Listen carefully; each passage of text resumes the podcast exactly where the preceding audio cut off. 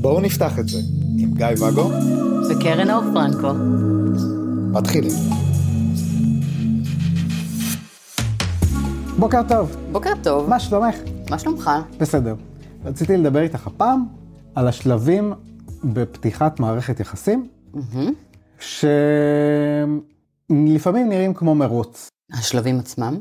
נגיד, כן. כן. זוג פותח. בוא נגיד שהתחילו נקי, אין לאף אחד איזה משהו במגירה, כן. החליטו. עכשיו, ידוע שנגיד לנשים יותר קל אה, להתחיל לצאת לדייטים, לאו דווקא למצוא קשר, להתחיל לצאת לדייטים כי הם נשים, ויש הרבה גברים שמחפשים. גברים זה תלוי בגבר, נראות, כתיבה, כל מיני דברים כאלה, נגיד. זאת לפחות התחושה. אז זה כשלעצמו יכול לעשות אה, חוסר שוויוניות ורצון לעשות מרוץ, אבל גם אז מתחיל, נדמה, מרוץ של למי יש אה, יותר קשרים, למי יש קשרים יותר משמעותיים, מי עושה יותר או פחות אה, מין, מרוץ, מרוץ כזה של השוואתיות, מהמם. שכולם מפסידים בה, בגדול. כן, זה נכון. אז, אה, אז רציתי לדבר על הנושא הזה של המרוץ, מה מביא אליו, האם אפשר אה, להימנע ממנו, אה, האם זה חלק מובנה בתהליך של ההתרגשות מהדבר החדש, מהמם. ואין, פשוט צריך לתת לזה לקרות ולהירגע. כן. כן על השאלה האחרונה, לתת לזה להירגע. לא, לאו דווקא, כי זה, זה לא תמיד נרגע כמו שאתה יודע. זאת אומרת, אני חושבת שגם אתה מכיר איזה נגיד קשר אחד, שניים, הרבה, שנמצאים במקום הזה של אה, המונוגמיה כבר חמש, עשר, חמש עשרה שנה, ואתה עדיין תמצא שם את ההתעסקות הזאת בסימטריה. בלמי יש מה, וכמה זה כן או לא אותו דבר, מה אני עשיתי, מה אתה עשית, אני לא עושה, תעשי, אה, כזה, נכון? אז זה לא באמת משהו של התחלה. זה גם משהו של התחלה כשעוד לא מבינים מי ומה ומי נגד, אבל זה לא באמת רק, זאת אומרת, זה משהו שמגיע מהבפנוכו. אז מה, מה היו כל שאר השאלות? היו שם המון שאלות, מלא שאלות שמת. כן, אז תעני עליהם. מה הם היו? אה, בוא נתחיל מהסוף, כי רק אותה אני זוכר. האם אפשר להימנע מהדבר הזה? כן, אל תעשו את זה. השאלה הבאה. תראה, כשאנחנו מסתכלים על הנושא הזה של פתיחה, אם תסתכל על הסיבות לזה, עכשיו, שתבין שזה נושא שהבאת לכאן ואף פעם לא התעסקתי איתו ככה, אני מעלה עכשיו את הדברים כאילו מאוד אה, גולמי, אבל אה, אם תסתכל על הסיבות שמובילות אנשים לפתוח מערכות יחסים, מה אתה יכול למצוא שם? מילה אחת, דיברנו על זה, חוסר. יפה. חוסר, חוסר, בריגוש, חוסר בגיוון, חוסר במיניות, חוסר בעניין, חוסר ב... חוסרים מסוגים שונים. עכשיו מה... בתשומת מה... לב, בערך עצמי. ב... או... כי מה האדם מבקש לעצמו שם כשהוא פותח? מה הוא רוצה להשיג בזה? חיות, כן. חיות. אבל אמרת, חוסר תשומת לב, חוסר ערך עצמי, זאת אומרת, כל הדברים שאמרת, בסופו של דבר הרבה פעמים מתנקזים למקום הזה של תשומת לב סלש ערך עצמי, כל מה שקשור בי, באיך אני. ואת המי אני ואיך אני, אנחנו נגזור ממערכת היחסים, ממה שנקבל בה, מאיך שנקבל, מהאם נקבל, זה בעצם יעיד על מי שאני ומה אני ואיך אני מרגיש עם עצמי. נכון? כן, קפץ לי לראש באמת גם האנשים האלה שאומרים, אוקיי, אני נמצאת במערכת יחסים שנים. אני אוהבת מאוד, לא חסר לי דבר. מהמם, הדבר היחידי שחסר לי זה תחושת ההתאהבות. מהמם. בא לי את הפרפרים האלה של ההתרגשות מבן אדם חדש. כן, ו... ואז יש את ה... עוד בן אדם חדש, ועוד בן אדם חדש, ועוד בן אדם חדש. אז. כן. מה שאני טוענת זה, החסר לי את ההתאהבות וההתרגשות הזאת, חרטוט. למה? כי זה לא באמת רק זה. הרי אתה לא מחפש רק להתאהב ולהתרגש מבן אדם חדש, ואם הוא לא יחזיר לך אהבה ולא ירצה אותך ולא ידבר איתך בחיים זה לגמרי בסדר, כי כל מה שרצית זה להתאהב ולהתרגש מבן אדם חדש. את זה אתה יכול לעשות גם כשהוא לא מתייחס אליך, נכון? אז זה לא באמת רק פחות זה. תודה. אתה מבין מה אני אומרת? זה לא באמת רק זה. ההתרגשות, התאהבות, אה, זה, אדם חדש, זה שמישהו יתרגש ממני, תן לי כן. להרגיש את זה, תן לי להרגיש שאני משהו, תן לי להרגיש שאני מרגשת ושעפים עליי, נכון? כי מה אני אדע שם? שאני שווה? תודה. וזה מה שאנחנו מחפשים. אז אנחנו בעצם מבססים את התחושה שלנו על מערכת היחסים, היא זאת שנותנת לנו את המשמעות.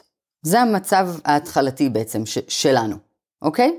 ואנחנו יצורים די השוואתיים, ואם הערך שלי הוא נגזרת של מערכות היחסים שלי, אני שווה כשיש לי, או כשמתלהבים ממני, אבל לבן הזוג שלי יש שתיים שוות שמתרגשות ממנו.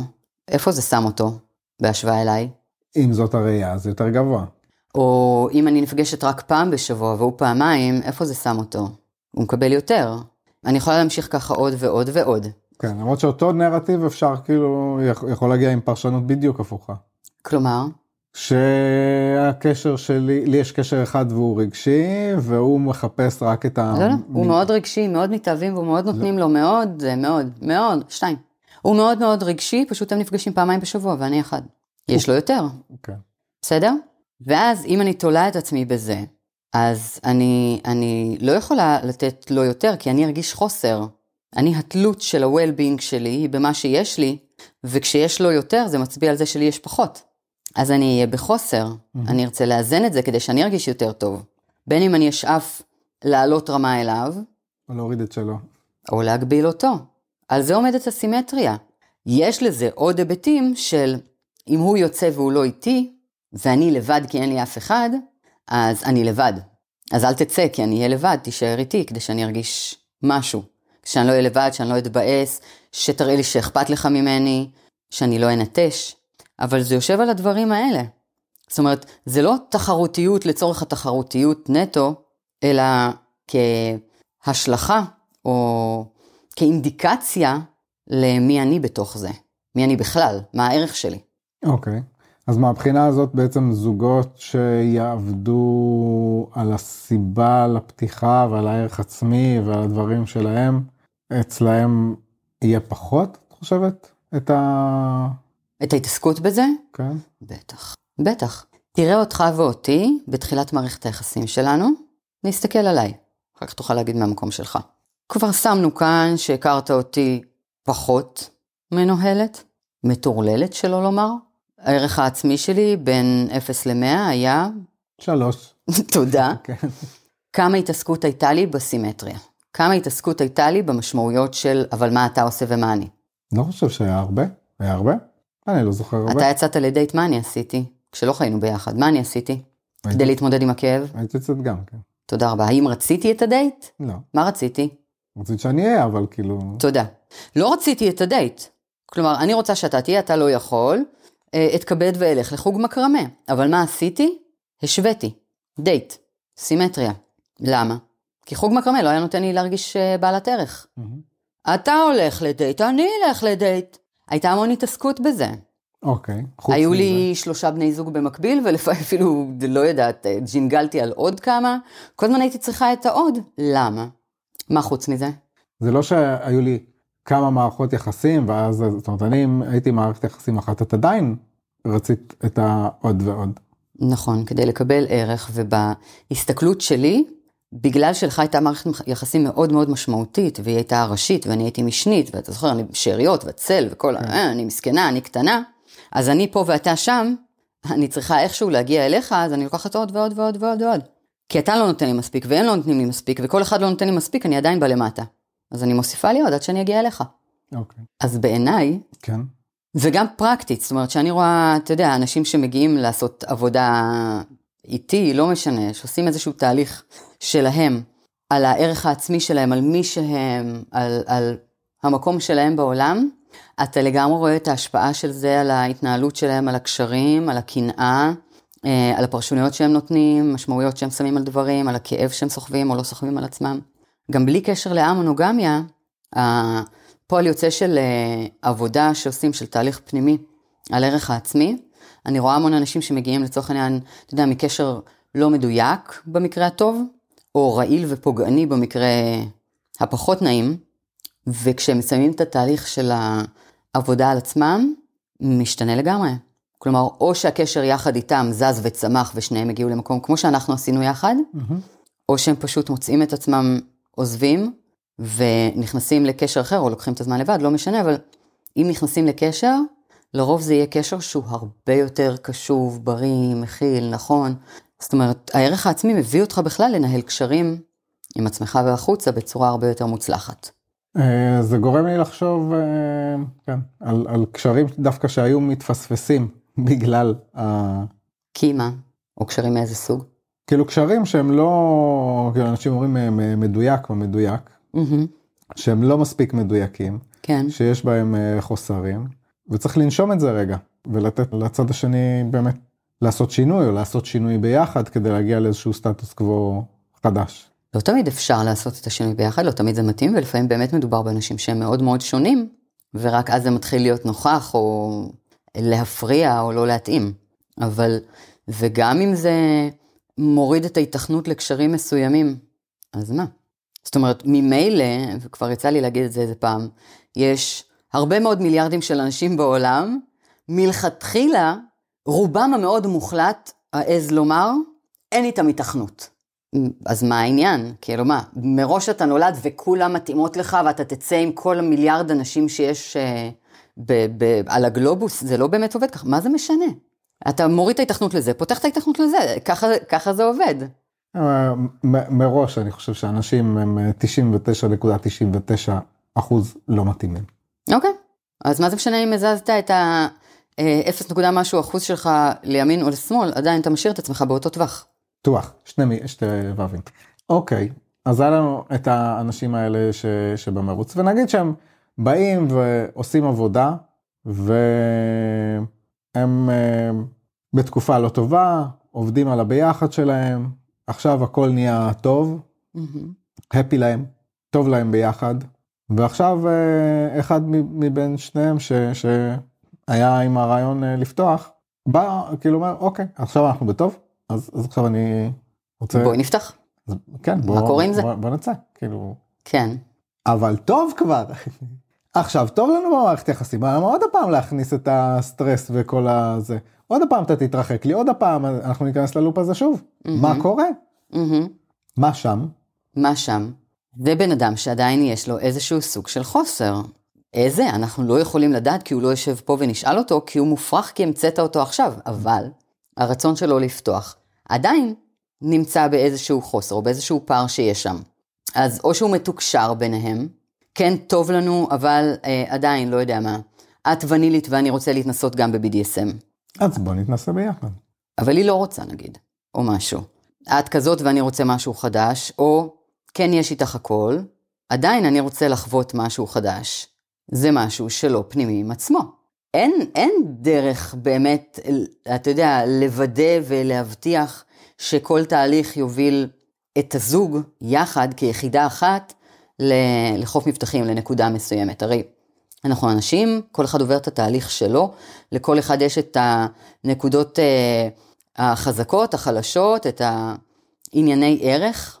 אנחנו לא יודעים איפה הוא נמצא, אולי באמת הוא עדיין צריך שמישהי אחרת תרים לו. מה נעשה? זאת אומרת, אם זה רצון שלו, והוא לא רואה ברצון הזה בעיה, הוא רוצה אותו, זה לגיטימי. אם לה זה קשה, היא יכולה ללכת לעשות עבודה על המשמעויות של זה, על הקנאה, על הכאב שהיא חווה שם. היא יכולה גם להחליט שמגניב, אבל לא אלה החיים שאני רוצה, אז בוא ניפרד. ואפשר גם לחיות ככה עם הכאב. אבל, זאת אומרת, לכל אחד כאן יש את אפשרות הבחירה. אנחנו לא יכולים באמת לצפות שבן הזוג שלנו לא ישתנה יחד איתנו, או שכשאנחנו משתנים הוא ישתנה בדיוק יחד איתנו. לא, לא לגמרי עובד בחלק מהמקרים. למה לא? אני לא יודעת, אני עדיין עובדת על זה, אני אתן לך תשובה באחד הפרקים הבאים. אה, אז יש בן זוג שעדיין, שהוא רוצה סתם בשביל, סתם בשביל הגיוון. כן. האם אפשר להאמין לו? זה משנה? כי מה בעצם? כן, כי מה? אם זה לא סתם בשביל הגיוון, אז מה זה כן? מה יכולה להיות הסיבה האמיתית אם הוא מחרטט? כאילו יכול להיות, אה, כמו שאמרנו, ערך עצמי לא פתור עדיין שיושב אה, מתחת לזה, ויכול להיות ש, ש, ש, שבא לו, בא לו fun גופני, הוא לא סופר את זה כאילו כמשהו עכשיו, אה, אז מה זה משנה? כמו בגלל זה אני שאני הולך שואלת. לחוג, אני הולך לחוג כדורגל עם החברים שלי, את לא שואלת אותי מה אני עושה, אז אני רוצה להיפגש עם אה, גם סוג של כדורגל. ובגלל זה אני אומרת, מה זה באמת משנה. זאת אומרת, אם זה סתם fun, סתם גיוון, סתם זה, סתם משהו, סתם התנסות, סתם, סתם, סתם, כי סתם אני יודע ערך עצמי. שסתם, סתם, סתם, בסוף אתה תכיר איזה מישהי, שזה, והיא תרצה ימים, וזה, ואתה עוד הפעם לא תהיה, ו- וילדים, וזה, החוג הזה יתרחב לנו לתוך החיים. יופי. אז, כמו שאמרתי, זה לא באמת משנה הסיבה, אלא ההשלכות הפרקטיות של זה. ואם אני לצורך העניין מונוגמית, ונראה לי מטופש לחיות עם מישהו שהוא א-מונוגמי, כי אז הוא יוריד מהדברים שאני רוצה, כי הוא יהיה איתי פחות, הוא יהיה בבית פחות, הוא יצא איתי פחות, לא יודעת מה פחות. אז למה אני צריכה את השטויות האלה? ואני אגיד לך, טוב, אז זה לא מתאים לי, ואני אקום ואלך. זה לא באמת כזה פשוט לפרק בית, אבל זה, זה אפשרי. כי פרקטית, לא זה מה שנכון לי לחיים. אז הסיבה לא באמת משנה. אם זה הגיוון, או ההתרגשות, או הערך העצמי, או החרטוט. זה לא באמת משנה, מה שמשנה לי זה ההשפעה הפרקטית של זה על החיים שלי. ואת זה אני כן או לא רוצה. ואז השאלה, האם למנוע את זה מראש, או לה- להתייחס למה שקורה כאן ועכשיו? איך למנוע את זה מראש? לא להיכנס לקשר או להיפרד. לא להיכנס לקשר, אנחנו כבר נשואים ועכשיו אמרת שאתה רוצה לפתוח, אז איך למנוע את זה מראש? לצורך אם, אם הם אה, נשואים, אז אה, להיפרד. אז אין לך מה למנוע כאן, כי בכל, ה- הדבר שלא רצית קרה ממילא. אתה רצית להישאר במערכת היחסים כמו שהיא, ואז באו ושמו לך את נושא הפתיחה. בכל מקרה הלך לך הדבר הזה שהיה לך בידיים. עכשיו זה או להתמודד עם פתיחה ולראות לאן זה יוביל, ל- אתה יודע, לעבוד על זה, לעשות, יודע, או לקום וללכת כי אני לא רוצה. אבל אין לך איך למנוע את השינוי הזה, בין אם זה לפתיחה או לפרידה. אין דרך באמת למנוע. הרי גם אם אני אגיד, אחלה שהבאת את רעיון הפתיחה, אבל אנחנו סיכמנו שאנחנו נשואים מונוגמיים? לא. אתה מכיר מישהו שזה לגמרי עבד לו וכאילו לא שילם על זה מחיר? אז יישארו איתי כי מפחדים ויבגדו בי ויעשו לי פרצוף ולא ייגעו בי כל החיים ובסוף ניפרד. אי אפשר למנוע את זה. אתה יכול רק להתמודד עם מה שזה יביא, כאן, לכאן או לכאן. ואז יש הרבה שאומרים שהמונוגמיה לא עובדת, כי הרבה זוגות אה, נפרדים. כאילו שזה מחזיק שנתיים, ואז הם נפרדים. שזה נכון, אבל המונוגמיה לא עובדת כי המון מהזוגות שמגיעים לאמונוגמיה, מגיעים מאיזו נקודה? של אוקיי, אני לא בטוח שיש לנו מה לעשות פה יותר. רגע לפני שנלך לחתום על ה... אה, לא חותמים על גט בגירושים. רגע לפני שנלך ונתגרש, בואי נפתח. זאת אומרת, ממילא היינו על הקצה. ממילא אנחנו, אין לנו כבר אה, מיניות חמש שנים, והפעם האחרונה שדיברנו הייתה בחופה. אין לנו פה מערכת יחסים מתפקדת, אני לא יודע אם זה הרוב, הרבה מאוד. כן? הרבה מאוד. הרבה מאוד מגיעים מחוסר שהוא חוסר קריטי, שאם החוסר הזה ימשיך, המערכת תתפרק. הם לא יישארו ביחד. תחשוב על זה, כמה זוגות מגיעים לאמונוגמיה, שהמיניות כבר לא קיימת שם, שיש להם קונפליקטים נוראיים, שיש להם קושי, ש... המון.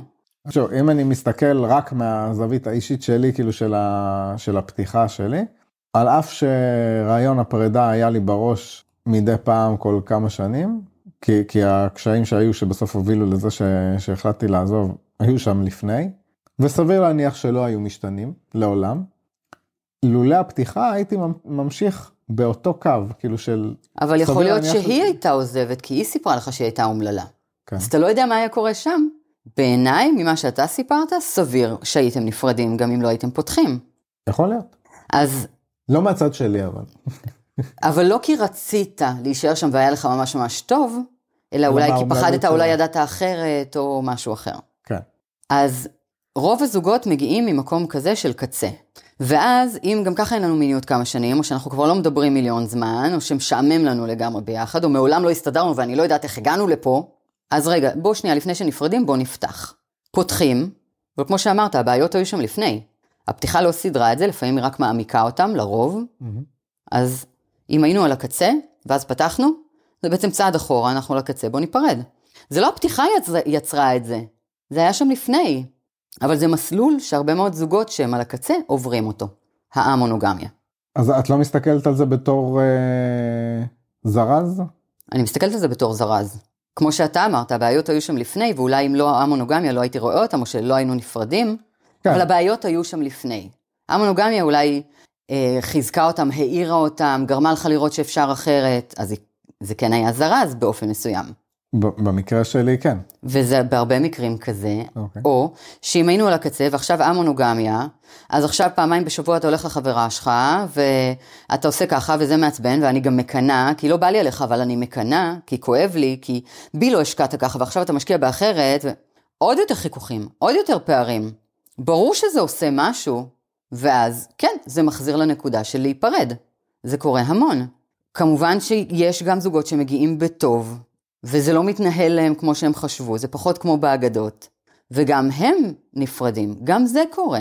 המונוגמיה לא עובדת לכולם, אבל היא דרך חיים, והיא דרך חיים שיכולה להיות מעולה ונוחה ולתת פתרון במצבים מסוימים, לתת עוד אפשרויות, לספק המון צדדים בנו. בטח ובטח לאנשים, אתה יודע, שבגיל 20 כבר מצאו את עצמם נשואים, ובגיל 40 או 50, פתאום יש להם את האפשרות לעשות משהו ולגלות עצמם מחדש. חיים שלמים הם לא, אתה יודע, לא התנסו בשום דבר, סוף סוף אפשר. איזה כיף זה. ואז הם יכולים לגלות, כאילו ש... ש... כן, ש... שיש מערכת יחסים יותר מוצלחת ממה שיש להם אה, זה. ואז המונוגמיה הרבה פעמים הופכת להיות תקופת ביניים שמקפיצה אותם לקשר המונוגמי הבא. גם אה, אפשרי.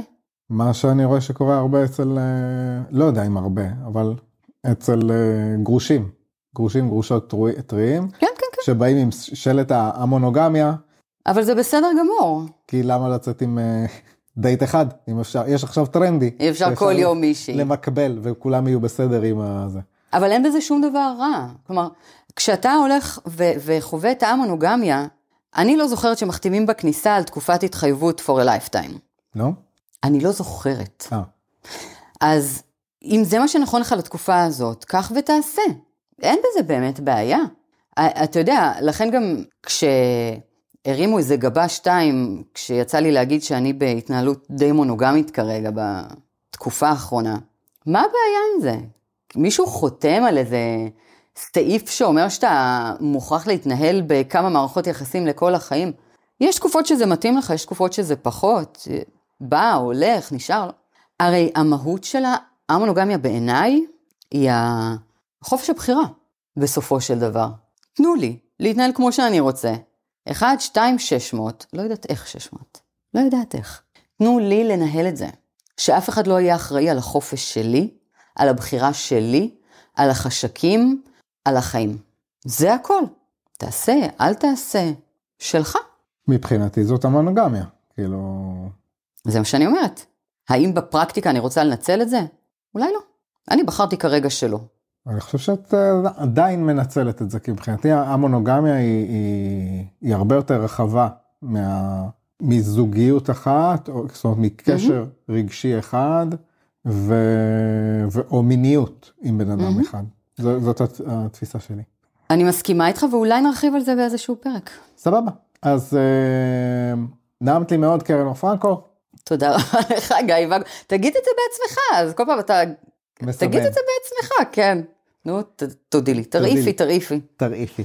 איזה יום אחד תגידי לי, טוב, תודה לך גיא ואגו. לא, זה לא יקרה. אז uh, מקווה שנהנתם, ואם לא, תסמנו חמישה כוכבים, ואנחנו נתראה בפרק הבא.